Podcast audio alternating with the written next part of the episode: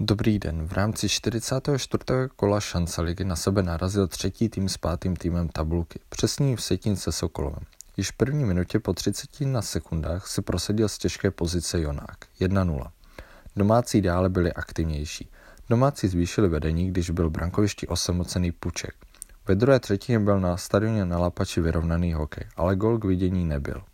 Ve třetí třetině měli hostující nápor, který později zlomil Pšurny 3-0.